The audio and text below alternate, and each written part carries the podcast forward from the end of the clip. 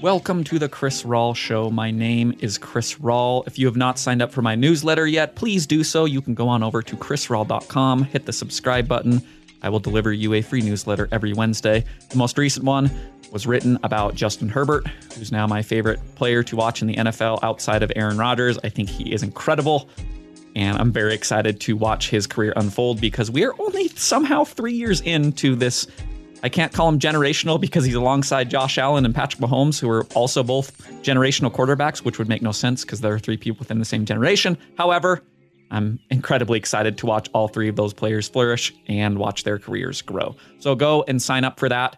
And let us move on to today's show, where I talk about the retirement of Roger Federer, the coaching search of Nebraska football, and kind of the emotions that are threaded into watching an individual athlete and following an individual team. Now, close your eyes and sleep. Sleep. Sleep. I love sports. That is what this show is about. And I'm kind of odd by the ways sports can create a shared experience between millions of people all over the earth. Very different different walks of life, different things going on day to day. And there's just something about the world of sports, whether you are playing or watching or gambling or whatever it may be, that has a way of kind of being this anchor uh, and connective tissue amongst a lot of different people that, again, are very different in a wide variety of ways. It's a really cool aspect. You know, I, I talk about that a lot because it's just a big part of my life uh, the shared experience of watching all the athletes and teams that I do, the shared experience of playing golf in my own life a lot with people competitively. Uh, those are things that have brought me an immense amount of joy and meaning. So, I was going to record this show about Nebraska's coaching search, and I still am going to talk about that, but I have another subject that I want to kind of shoehorn into the conversation because I think they actually go well together and I think they're both worthy of thinking about in conjunction with one another. The one of the greatest players in the history of tennis, maybe the greatest. I don't know, you'd have to ask a more tennis person than I. Uh, that's a sport that I used to watch a lot in my youth, and I haven't watched extensively for probably 15 years.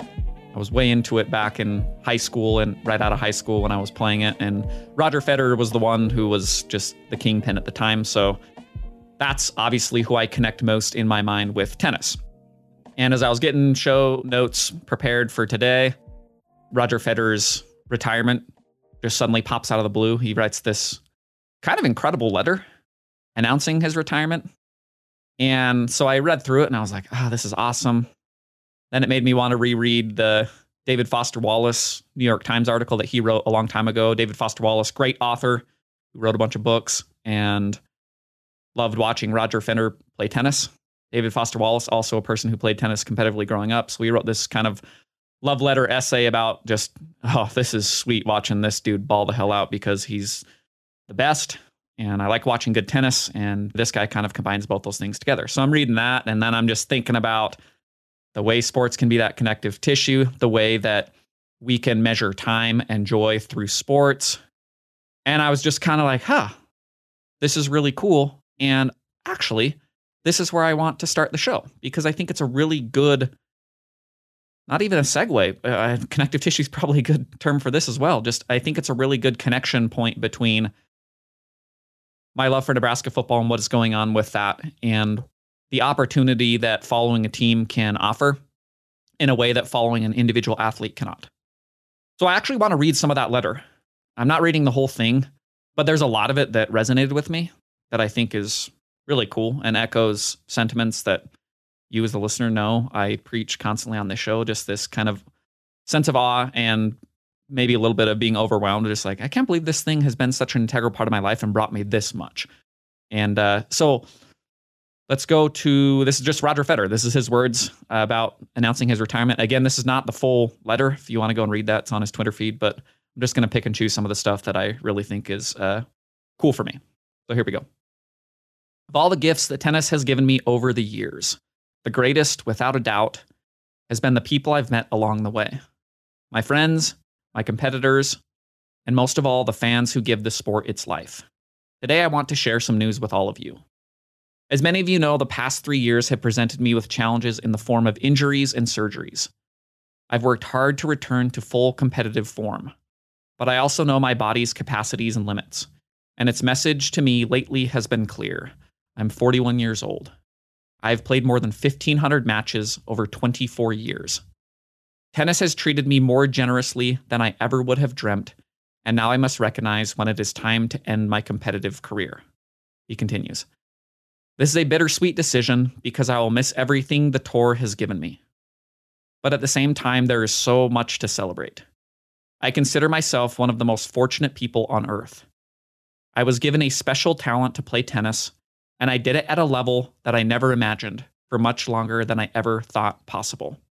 He continues. Above all, I must offer a special thank you to my unbelievable fans. You will never know how much strength and belief you have given me. The inspiring feeling of walking into full stadiums and arenas has been one of the huge thrills in my life. Without you, those successes would have felt lonely rather than filled with joy and energy. The last 24 years on tour have been an incredible adventure. While it sometimes feels like it went by in 24 hours, it has also been so deep and magical that it seems as if I've already lived a full lifetime. I have had the immense fortune to play in front of you in over 40 different countries. I have laughed and cried, felt joy and pain, and most of all, I have felt incredibly alive. Through my travels, I have met many wonderful people who will remain friends for life, who consistently took time out of their busy schedules to come watch me play and cheer me on around the globe. Thank you. When my love of tennis started, I was a ball kid in my hometown of Basel. I used to watch the players with a sense of wonder. They were like giants to me, and I began to dream. My dreams led me to work harder, and I started to believe in myself. Some success brought me confidence, and I was on my way to the most amazing journey that has led to this day. So I want to thank you all from the bottom of my heart, to everyone around the world who has helped make the dreams of a young Swiss ball kid come true. Finally, to the game of tennis. I love you and will never leave you lot of awesome stuff in there. Just the talking about the way that the human body deteriorates, something that all of us experience as we grow older, and just the inevitability of that.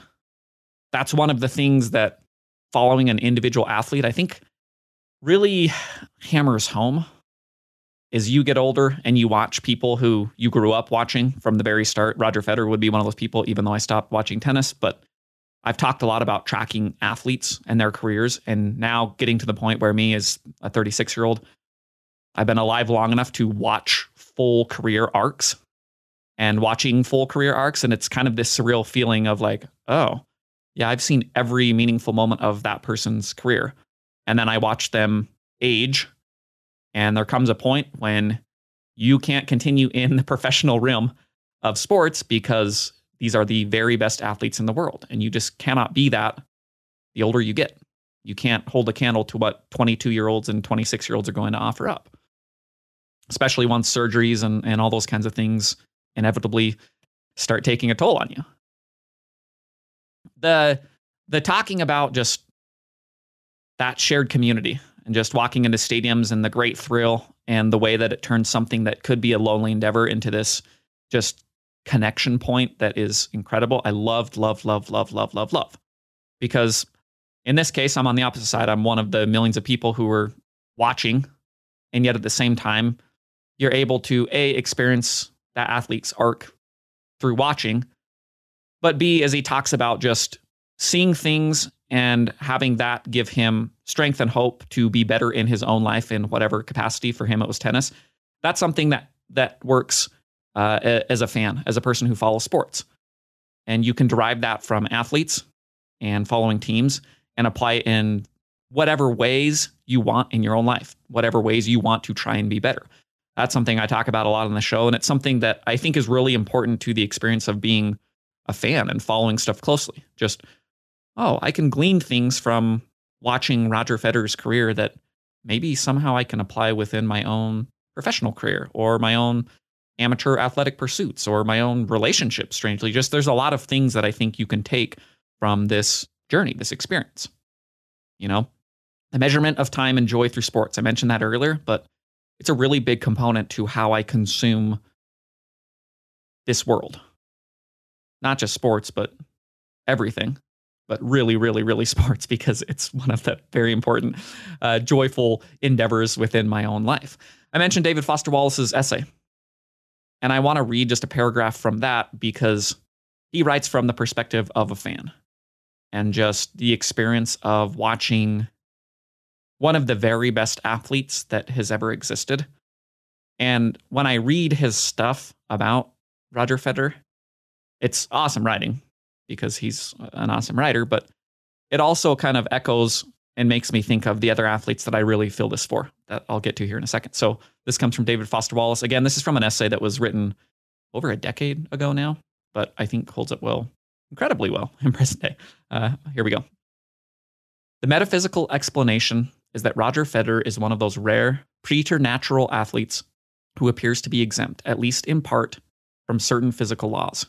Good analogs here include Michael Jordan, who could not only jump inhumanly high, but actually hang there a beat or two longer than gravity allows, and Muhammad Ali, who really could float across the canvas and land two or three jabs in the clock time required for one. There are probably a half dozen other examples since 1960, and Federer is of this type, a type that one could call genius or mutant or avatar. He is never hurried or off balance. The approaching ball hangs for him a split second longer than it ought to. His movements are life rather than athletic. Like Ali, Jordan, Maradona, and Gretzky, he seems both less and more substantial than the men he faces. Particularly in the all white that Wimbledon enjoys getting away with still requiring, he looks like what he may well, I think, be a creature whose body is both flesh and somehow light.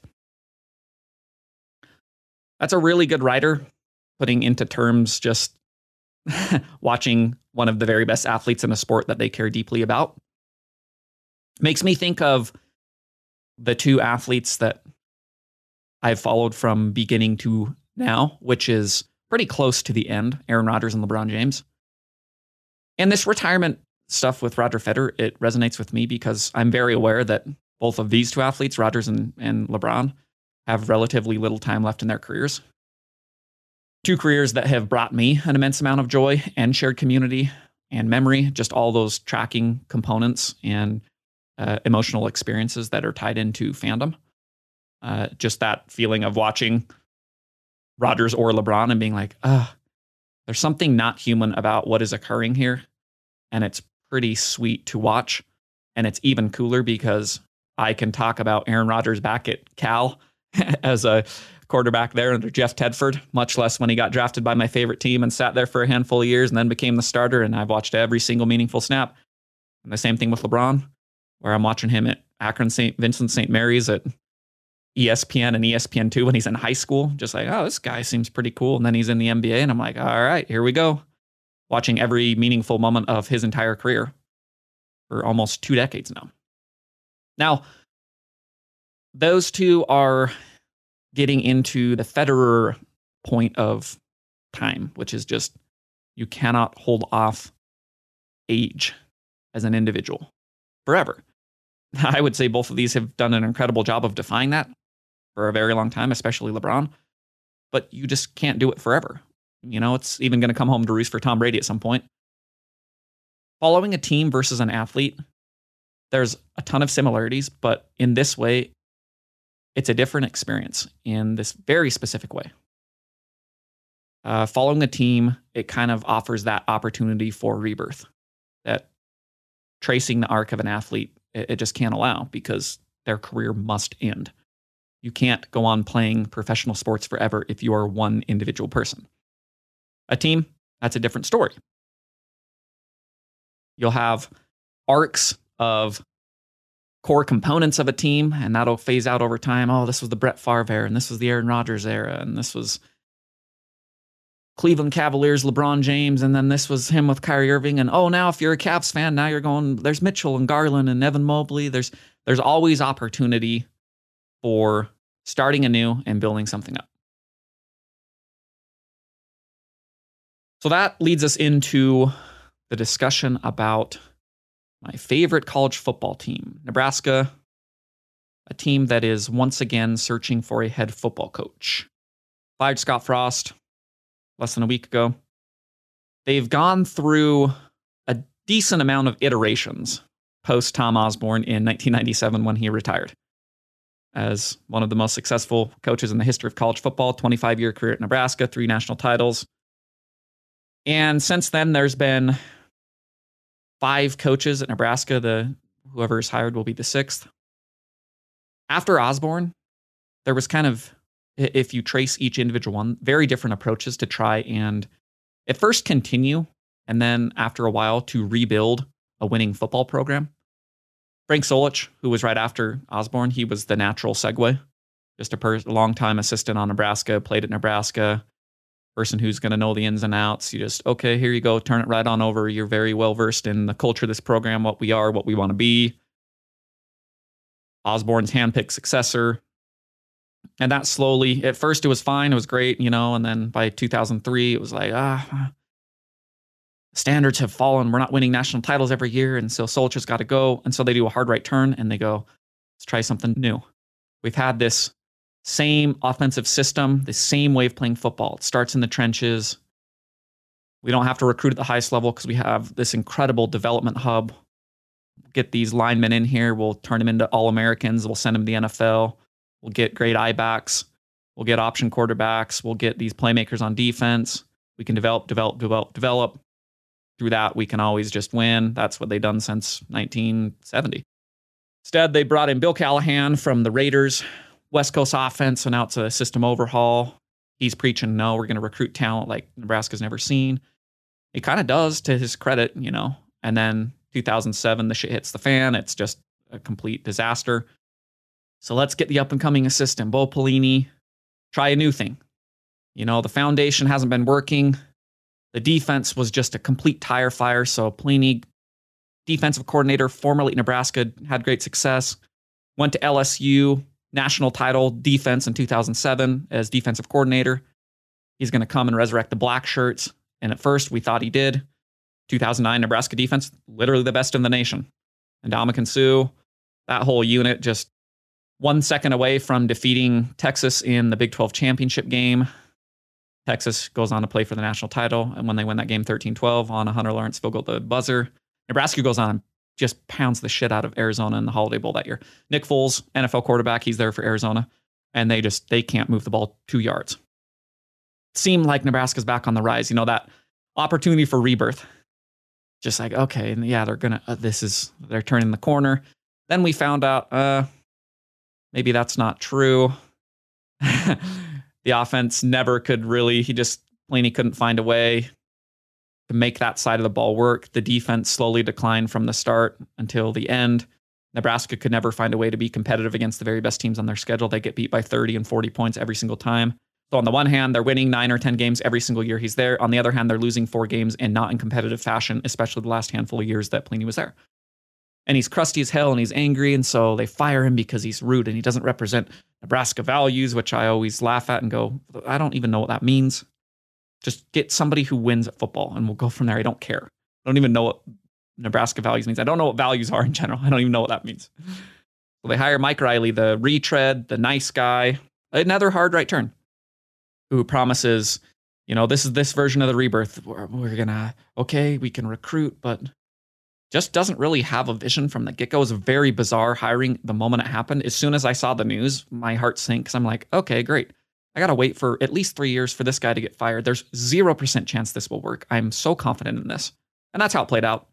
That one I did see correctly, which segued into the one I did not see correctly Scott Frost, the coach who, if you were looking at it in a full circle way, it was kind of supposed to encompass all of those things. Back to the Osborne foundation, cultural foundation of like, okay, football starts in the trenches, walk on program, develop talent. It's also supposed to encompass all of the more modernized things that college football really needs that Nebraska, in a lot of ways, had been lacking, which was we need more talent. Okay, great. Everybody always needs more talent. That's just an endless pursuit in the sport of college football. Maybe we need a more modernized system. We need uh, just kind of a, a more modern way of looking at football. You know, there's name, image, and likeness and stuff coming in, and, and rules are changing. Now tempo's a big thing. And we're also within the Big Ten West in this conference that plays a different style of football than that. And it's more big, burly man ball. And that's more tied into the past. He's supposed to tie up all these things. He's coming from the Chip Kelly coaching tree, modern, fast paced, tempo, offensive football, but also understands the importance of defense and walk ons and development and all that kind of stuff. Made so much sense. I thought it was a home run hire. I think everybody did. It was the literal opposite of a home run hire. It was three swings on three balls that were not even in the strike zone. They were thrown 10 feet over his head and he was still swinging. And he's fired this week. All these people eventually were not the answer. So now we're back. On one hand, it's incredibly depressing. But if I'm looking for the more optimistic side, and especially with that Roger Federer news kind of percolating in my mind and just my thoughts on watching another season of Aaron Rodgers and LeBron James and the fact that those very those do not exist very long. The opportunity to do that. I go, okay. There is an opportunity that exists within college football that you just can't get watching an individual athlete. Because this sport, I mean, there's a constant churn, just the nature of it reads that. It's a four year cycle where all your players technically should be gone. So at that point, you start getting into okay, well, this is a question for everybody, but it's also a question for Nebraska because they haven't done it in 25 years. You kind of get into the questions about building a culture, building this foundation. How do you do that in present day college football? What things need to happen in the short term? What things need to happen in the long term? And kind of this conundrum that Nebraska has fallen into, and I think a lot of programs fall into because patience is at an all time low within coaching in general in present day. And everybody comes in with their vision. All of those coaches I just mentioned Solich, Callahan, Pelini, Riley, Frost, all, every single one of them come in and they go, okay, gonna have to have patience because we've been dog shit and you know a lot of players left because they were tied in the prior coaching staff. So you got to give me time and here's the vision and what's gonna happen. It always makes sense. You go, okay. And then year one and year two happen. And as soon as the losses start happening, and especially the embarrassing losses, which inevitably will happen because Nebraska is no better than anybody on their schedule ever. Panic sets in. The news starts tightening around the neck of the head coach and then all of these long term proposals and ideas and the things that will be sustainable that will allow a program to ascend to these 25 year heights that Tom Osborne was able to ascend to out the window. And now we go, okay, that's cool. We, we can get to that, but we got to patchwork things year by year, starting right now. Hit the transfer portal, uh, sign a lot of questionable people coming in in next year's recruiting class, just that maybe are probably going to leave, but maybe they can be an influx talent. Let's just don't worry about that. Don't worry about people staying in the program. A lot of stuff that we saw Nebraska fall short on, especially during the Frost era. To the point where it was just, it has been a complete tire fire. To the point I'm I'm actually not sure if people fully comprehend. Even people within the program and the people that follow Nebraska closely, I'll talk with them. And like there's a disconnect between how bad Nebraska is and what people think of them that I find to be incredibly strange. It's something I've been preaching for many years. Where everybody goes, well, uh, we we got Wisconsin and Iowa. Maybe we can split those games. And I'm going, stop thinking about those teams. Stop thinking about Ohio State and Michigan and Iowa and Wisconsin. Those are not your peers. Your peers are Northwestern and Illinois and Rutgers. They are the dregs of the Big Ten. I get that. That is embarrassing. Those are the teams that are currently your peers. They are the teams that it seems like you split every other year with. Northwestern has already beat this year. I assume I, Illinois will beat them. I think they're a better football team. Rutgers, it will be a toss up. I was reading an article. I was I've read three million articles about this within the last week, and I'm going to talk about three of them. But I was reading an article from Adam Rittenberg on Nebraska, who was kind of talking about this cultural problem and just uh, the ways that Nebraska has fallen short. He had a stat within his thing that even to me, I just kind of went, that matches up, but holy shit, that's crazy. Since 2016, Nebraska ranks 105th nationally in win percentage. That is one spot behind the Duke Blue Devils and two spots behind Florida International. That is a true stat. That is since 2016. We are in 2022. So we're talking about the Riley era and the Frost era. Nebraska is inferior to the Duke Blue Devils and the Florida International Beavises. I mean, But that that matches up when you watch this team play. This is another thing that from Rittenberg that I really liked, that I think is a good talking point and worthy of further exploration. The most infuriating part about Nebraska's Odyssey is that so many of the traits baked into the Devaney and Osborne teams player development, disciplined play, relentless rushing offense, and winning the line of scrimmage are exactly what works in the Big Ten. End quote. I hadn't, well, I had thought about it, but there's, I just think so deeply about Nebraska for so long that I just kind of get lost in this endless cycle of what's gone wrong and kind of do forget just simple truths like that. Like, yeah, that is very weird that the things that Nebraska always used to use to work would work very well within their own division, which is where you should start. You don't start by saying, we want how, how, can we mimic Alabama? You are light years away from Alabama. You'll never be Alabama. That's it's just it's a different sport. So at that point you look at your peers and you go, we need to be better than Rutgers and Illinois and Northwestern. How? And if you can do that, you probably are tapping into that formula within the Big Ten West. Player development, discipline play, relentless rushing, winning line of scrimmage, the rushing thing, you can take it or leave it. I, I mean, I get it. Teams do that very successfully, especially a team like Wisconsin. But the player development, the discipline play, and winning line of scrimmage, those are the three that I just go, well, yes, those will always, always, always be components of winning football. They just will. Things that Nebraska does not and has not had for a long time. I was listening to a podcast the other day where they were talking about Nebraska's turnover margin, which has been abysmal, but it spanned all these different coaching staffs.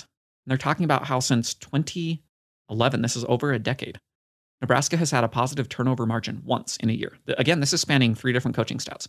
It's stuff like that that's just, it's almost hard to comprehend. It's tied into player development. It's tied into the fact that they cannot develop lines, but it's also just tied into this component of coaching that a person like me can't define because I'm not a coach and I'm not there in practice. But you just, you know it when you see it. It's probably the best way of putting it. And you go, just go watch Bill Belichick's Patriots teams. They're disciplined because their coaches instill this in them through practice. Whatever you need to do to get to that point, that's what you should do. There's a lot of college football teams that don't turn the ball over three times a game. There's a lot of college football teams that don't commit 10 penalties a game. Nebraska has made a habit of doing that for a decade. That's something that needs to change. That's part of coaching. So, stars matter. That's a big, big talking point in college football. I am in that camp as it pertains to winning a national title, recruiting stars, get five stars and four stars, you have to stock your roster up with that talent. Absolutely true. No doubt about it. That is a problem for down the road for Nebraska. It is not a current problem because stars matter at the highest level. To win a national title, you need to supplement that with coaching. If you're not talking about the 10 best teams in America, stars matter infinitely less than coaching. So for a team like Nebraska, for again, 120 FBS teams that aren't the top 10, you go, what is more important out of these two things that we got to talk about how well we're going to recruit and drive all over and we're going to get all these five stars and four stars? Is that realistic? No, it's not. So at that point, you go, we need coaching. we need a coach and a coaching staff that knows how to coach and develop players. That's pretty basic truth about football. Look right within the division. I mentioned Iowa, Wisconsin. I mean, these are two great examples. Iowa is the complete, abysmal, absolute shits on offense. I don't know how they have sunk this low. They are currently last in the nation in yards per play. They are so bad on that side of the ball, but they have an incredible track record, especially defensively and special teams, but also offensively in their own warped, bastardized way of like, we just get people and we can develop them, and we always have a good, disciplined football team. Eric Ferentz has had a 20 year career doing that. Wisconsin's the same thing, whether that's Paul Chryst or Bret Bielema or back to Barry Alvarez. I mean, it's just, they're never in the top 15 of the recruiting rankings. And these are two consistent top 25 programs that are winning the Big Ten West and going to major bowls and winning double digit games and all the things that Nebraska should be killing themselves for. So Max Olson, he writes for The Athletic. He's tuned in deeply with the Nebraska program. He wrote an article about just kind of the, the things that are needed to run a successful Midwestern football program and a lot of the ways that Nebraska had fallen short in those areas. Now I want to read some paragraphs from him because there's been a weird aspect of Nebraska, and this is tied more into the modern college football game. Just like Nebraska has been able to actually technically get talent there, but not necessarily retain it. That's two different things. And the retention part has not been that big of a deal in the past because we haven't had these Wild West transfer portal rules and the ways that players can move freely in a way they could not in the past. So here we go with Max Olson.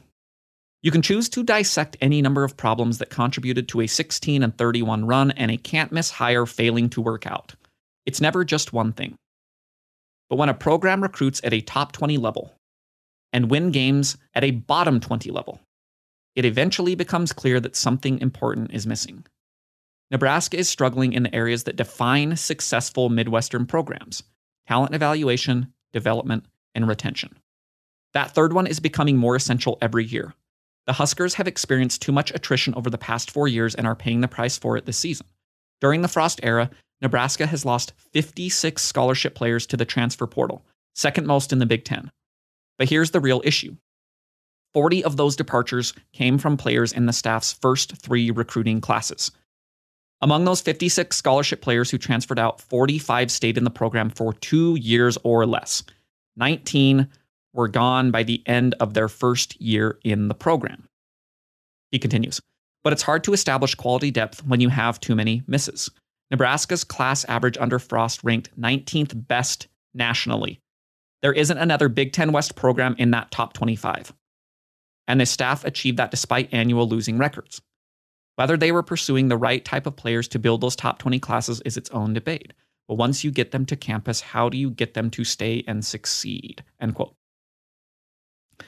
It's kind of an interesting conundrum that, again, is tied specifically to modern college football, but talent retention is now turning to this huge thing. That was something I was noticing very early, dating back to kind of even the Mike Riley era. Just they were signing these classes that, oh, this is sweet. They're top 20, and look at this receiver we got from California, and this lineman we got from Texas, and this linebacker we got from Florida. And a year later, out of the 10 highest rated people we signed, eight of them would be gone. And that just continued and continued and continued and continued to the point where every signing day would arrive and Nebraska would have a top 20 class and let's high five everybody. And I would go, this doesn't mean anything. The Athletic did a study about this kind of these rolling four year windows, looking back upon what was your class actually at. They did this amongst Power Five programs. And the last one that they did, because of this talent retention problem with Nebraska, Nebraska was dead last in actual recruiting rankings for what occurred on the field because of this. Just, oh, yeah, well, you had top 20 classes every time. None of them really played, they all left. So then you're patchworking together year by year this, this problem that I mentioned earlier. Something that should be building up talent, that's a really solid foundation to start with. But you need to keep that talent. And so if you're not, then it's just a year by year problem. It's patchwork, it's patchwork, it's patchwork, it's patchwork. A lot of college football teams are running into that specific problem. It's not Nebraska specific. And also to kind of expand the scope beyond this Midwestern program thing that Max Olson was talking about, like this is an issue for a lot of teams. And the ways that you can win at football are tied into stuff that don't necessarily have to be recruiting. It has to do with development, coaching, and then of the talent that you do get, it's about retention. Max Olson mentions just kind of during the Scott Frost era, a bunch of different teams have kind of won eight plus games in a season at least once. And he's just like, I mean, we're talking, actually, I'll read this list. These Midwestern schools, this is during the Scott Frost era Ohio State, Michigan, Notre Dame, Cincy, Wisconsin, Iowa, Iowa State, Kansas State, Minnesota, Indiana, Michigan State, Missouri, Northwestern, Purdue. I mean, we're talking about really good teams, all the way down to teams that you're just like, well, that's not a very good team, but they're finding more success than the, this program that has no reason or excuse to not, at the very least, be mimicking the success of some of the teams in that list. Starting from Cincinnati on. Ohio State and Michigan, they're in their own category so far. Notre Dame is as well, but actually Cincinnati is too, the way that they played under Fickell, but you get the point. So that leads into I talked about the individual athletes at the start talked about how rewarding that process is, how it's kind of uncomfortable because it can mimic the way that life is just growth and decay and death in a, kind of a morbid way. At least for an athlete, it's your career is over. It's not actual death, but that is what happens in real life. You know, one day you're going to die, one day I'm going to die. The gift that's offered from following a team is that you can always go back to the beginning. And in this instance, for Nebraska and for a lot of teams, I would say you get back to the beginning. And yes, you've been complete horseshit for so long, and maybe that will continue for all of time. In my more depressed Nebraska fan days, I, I think that way. And in my other days, I go, ah, you're always a coach away. That is something that I firmly, firmly, firmly believe. We've seen it everywhere for all of time. It is so important within the sport of football at any level.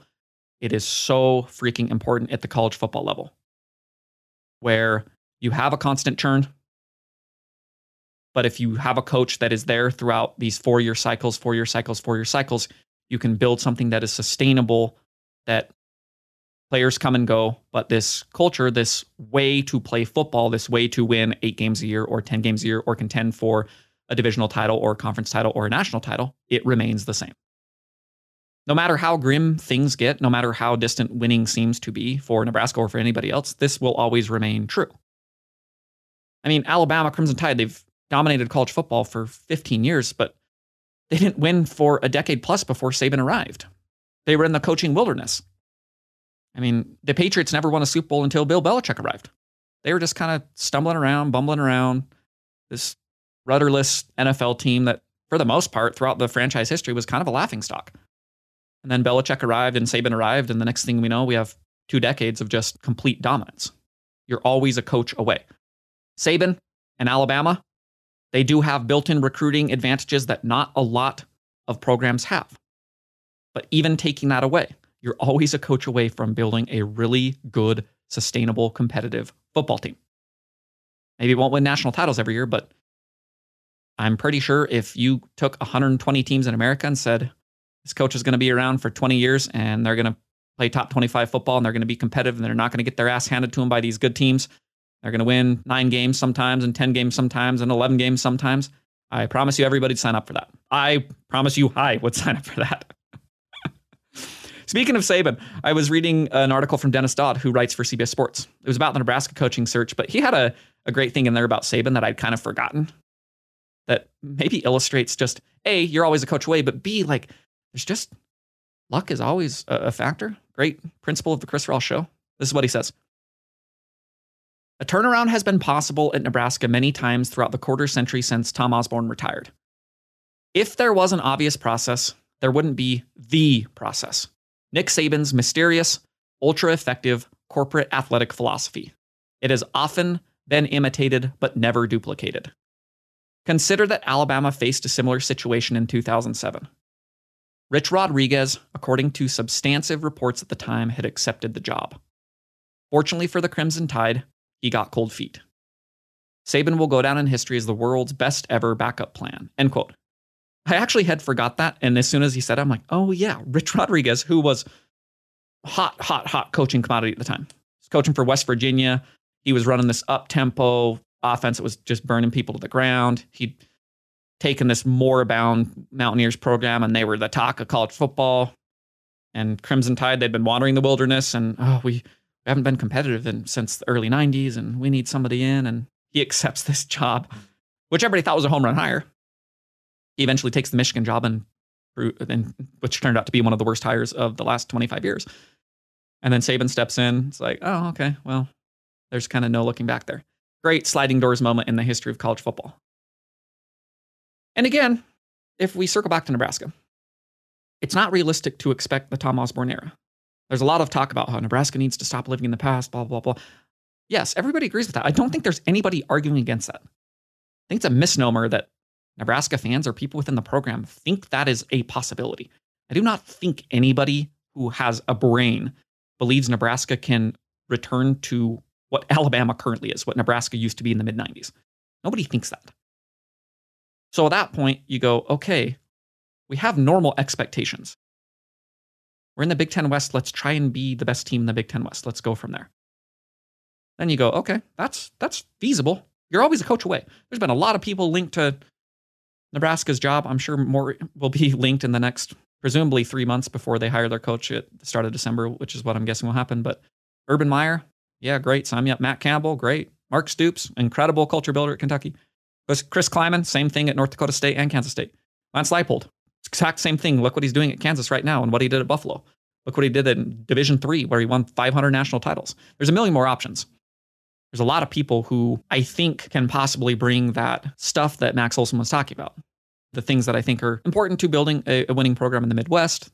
Some of the stuff that's really exclusive to the Midwest, especially for Nebraska, that lack of talent within a 500 mile radius that Nebraska just, that's kind of putting them behind the eight ball as far as a talent hub. But at the same time, be the best in the Big Ten West, we're seeing all these teams win and they're not signing top 25 classes. Okay. So at that point, it becomes more about talent evaluation, talent development, talent retention. Coaching, fundamental principles of coaching, right? And if you get the right person in there, it could be one of those people on that list, your program is transformed. Completely transformed. Thinking about Nebraska being a 9 and 3 team seems like it's in another galaxy. That would be transformational. Nebraska being the best team in the Big Ten West, that would be transformational. Nebraska being a consistent top 25 team, transformational. If you choose the wrong one on this list, as they have done for five coaches now, you will probably follow the same five year cycle that has swallowed the last 25 years. That is the crossroads that the Nebraska Cornhuskers football program is at. And it's not exclusive to them. There's a lot of other teams that just, you can wander the wilderness for quite some time. Tennessee would be a good example, actually. Team with a very proud history that kind of has mirrored Nebraska's fall from grace. And they're hoping Josh Heupel's the one. Maybe he is, maybe he's not. But uh, I'll, I'll wrap up the show just by kind of circling back to where we started and where we are. Think of that circle. In some ways, life can offer that, in other ways, it can't. So, on a day where one of the greatest athletes in their sport announces their retirement, we're not getting that back. We're not watching Roger Federer play tennis again in the near future, I'm not going to watch Aaron Rodgers play football or LeBron James play basketball. That's very sad. But in the team following side, I can look at Nebraska's search right now a little bit more optimistically than maybe I was a few days ago because I'm thinking about that mortality component of individuals and it doesn't have to be applied to being a fan of a team. Because college football, college football is the definition of rebirth in a strange way. It's every year, you've got a new team. It's especially every four years where you really have a new team. It's every coaching change. It's that continual opportunity to prove that you are not chained to your past, that you can be something different. Uh, and in Nebraska's case, it's a continual opportunity to prove that with work, with development, and most importantly, with coaching, with good coaching, you can always be better in the future. Thank you for listening to the Chris Rawl Show. This podcast is produced by Weston Tanner. I wrote about Justin Herbert this week. You can go and read that at chrisrawl.com under the newsletter tab. If you do not sign up for my newsletter, uh, you probably should. It can also be accessed in that exact same location. You can read anything that I've written in the past about Iowa punting and Nebraska being a tire fire and all the things that I like to talk about. The Avalanche winning Stanley Cup, that's a happy one. it's not all doom and gloom here.